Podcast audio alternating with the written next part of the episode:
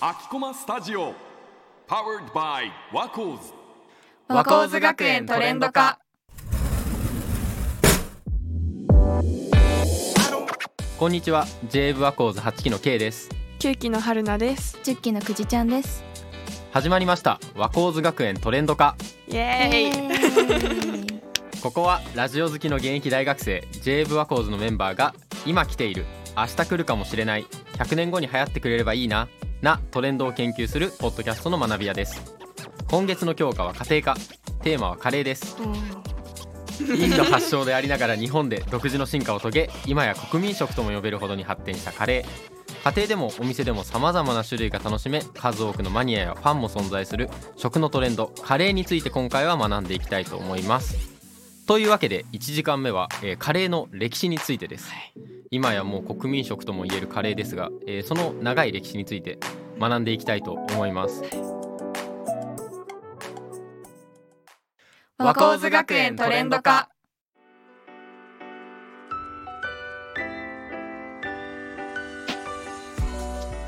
今回このカレーを取り扱うにあたって僕実際こう一冊の本を読んできましてすごい。この、えーカレーライスと日本人」っていうこの森枝隆さんという方が書いた本を読んできたんですけれども、この中にはこうどういう経緯で日本にカレーが伝わったかとかそもそもなんでインド料理なのにこう日本で進化を遂げたかみたいなことが詳しく書かれていて、うん実際にこうカレーが伝わってきたのって明治の初め頃でそれはインドからじゃなくて、えっと、イギリスから？うん。いやもともとイギリス？そう。うん。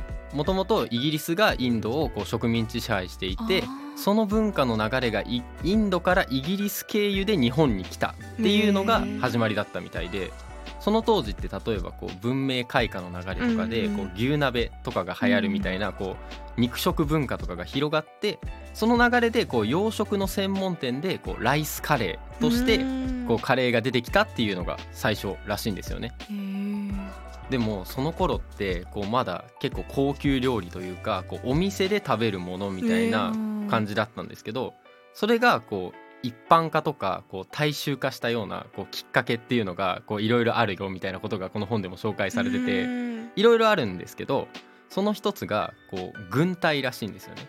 カレーがカレーが広まった広まったそうきっかけが。うんそれがというのもこう軍隊でこう栄養バランスが良くていっぱい作れる。うん。でなおかつこう例えばご飯とおかずが一緒に食べれるみたいな。うんワンプレートでそうワンプレートで効率よく食べられる料理って何なんだろうなって考えた時に定着したのがカレーライス。うん。で要はそれまでの和食ってご飯があってお味噌汁があっておかずがあって小鉢があってみたいな結構洗い物も多いし大変みたいなのが多かったんだけどもうこれならお皿一つで完結するよねうん。みたいな感じで広まってさらにそこでこうカレーの味を覚えたこう兵士たちが地元に帰った時にその味をさらに伝えて家庭でも広まったっていう話が書いてあってカレーが日本に日本に広まったんじゃないかっていう。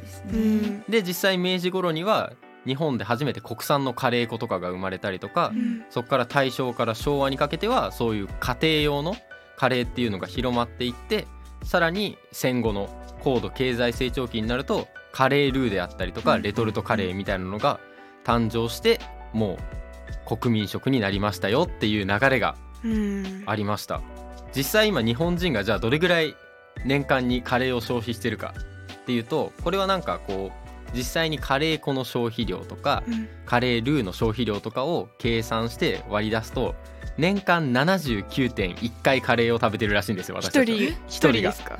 え？79回？じゃあ79回。5日に？そう。一回？4日から5日に1回は必ずカレーを 食べてるっけ？僕は昨日と一昨日どっちも食べました。あもっと多いかもしれない。もっと多いかもしれない。消費年ー平均間。でもそれぐらい広まったっていうのが、うん。えー今のカレーの現状ですね。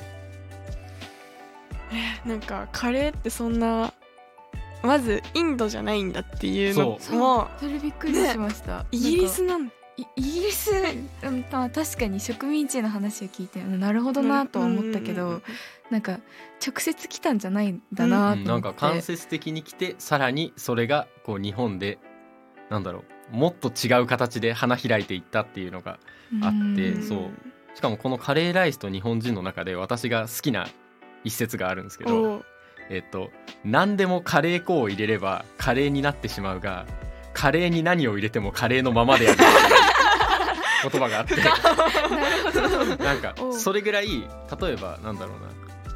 こう普通の料理とかにカレー粉を入れるとカレー風味のものとしてうん。出来上がるじゃないですか、でも普通のカレーライスとかにいつもと違う具材を入れても何々カレーとして存在するっていう、うん。この圧倒的な個性の強さ。カレーヌードルとか。あそうそうそうそう。まさに。そういうのがやっぱりこう強さなんじゃないかなっていうのを改めてこの本を読んで感じましたね。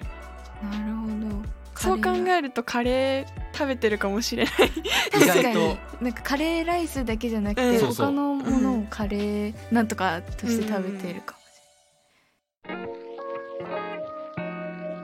じゃあ次は私はレトルトカレーについて調べてきたんですけどまずレトルトカレー発祥の国どこだと思いますか？国？国？ええ日本かと思ってた？違うの？やったあってー当たった！よっしゃー、ええ私も衝撃でえ日本なんだと思って。ーうん。でもまあカップラーメンとかも日本です。そうなんかそういうこう加工食品とかなんかインスタント食品のなんかイメージが強かったからうん。日本かなって思う、私も強いです。カレーカレーって海外っぽい食べ物のレトルトになるとか日本っていうので、まあ、確かに日本かレトルトカレーの種類が多いんですけどね。あの調べていくうちに近年あのスーパーのコーナーでレトルトカレーを本棚のように並べた華麗なる本棚っていうのがあるらしくって知ってますか？え知らなかったけどネーミング最高だね。華麗なる本棚。カレーなるほどななんか背表紙からカレーレトルトカレーのあの箱を選んできるみたいな、見やすいし面白いしみたいな、そんだけ種類があるってことだもんね、あそうなんです。なんか中には常に300種類以上品揃えがある店舗もあるらしくっへてーカレー屋さんじゃないんですけどスーパーなんですけど。だから日本って結構カレールーは流行ってるのかな？大好きなんですねカレうんー、日本ね。あとレトルトカレーといえばその旅行行った時にお土産屋さんとかでカレールー売ってるの見たことないですか？あります。あります。なんか地元の特産品とかを使ったようなやつは見たことあるご当地カレーみたいな。くじちゃんどんなの見たことえっと私はあのーえーっと例えばうん豚？うん。豚がなんかすごい有名な特産のところだと、うん。その豚を使ったなんとか豚カレーみたいなのとかよくよく見るあの豚肉のカレーが好きなので、うん。あーって目目がいっちゃいます。す K さんは？えー僕はそうだな。ちょっと具体的にはあんまり今思い浮かばないんですけど、でもそれこそなんかここでちょっとあの台本の方には挙げてくれてる、うん。なんか岡山では白桃ピオーネカレーがあるみたいなのがそんなのあんのとか思ってなんか果物混ぜちゃうみたいな。えそうなんですよ。岡山って白桃とピオーネ有名だけどカレーにしちゃうんだっていうので。なんか生のマッシュルームを使っと白桃とピオーネ使ってフレッシュな味わいのカレーでなんかカレーから桃のいい香りがするらしい。すごいね。でもカレーのかなんかリンゴ入ってる時あまあありますよね。ねまあよく合うのかな。ちょうん。っと食べてみたいかも。どれぐらいのなんだろう割合で入ってるというかさ、うんうん。そのゴロゴロ入ってたら面白いよね。あ食べてみたい。食感があったら面白いかもなん。か。あと宮崎バナナが有名じゃないですか。うん。皮ごと食べられる国産バナナを使用したカレーがあってバナナ隠し味じゃなくて全面にバナナ味のカレーみたいな。それこそあのカレーと日本カレーライスと日本人の何入れてもカレーみたいな。うん、うん。それですよね。まさにだね。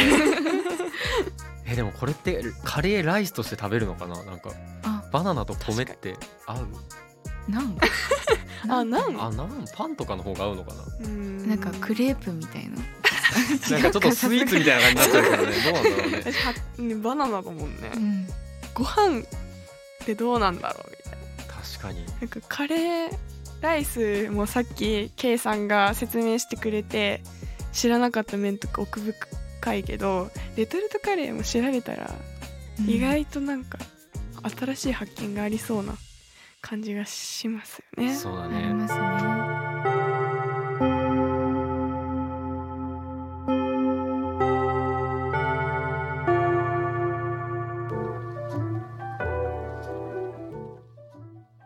さて今月はカレーをテーマに家庭科の授業をお届けしていますが1時間目はここまで次の時間ではワコーズメンバーが持ち寄ったレトルトカレーについてより詳しく深掘りしていきます。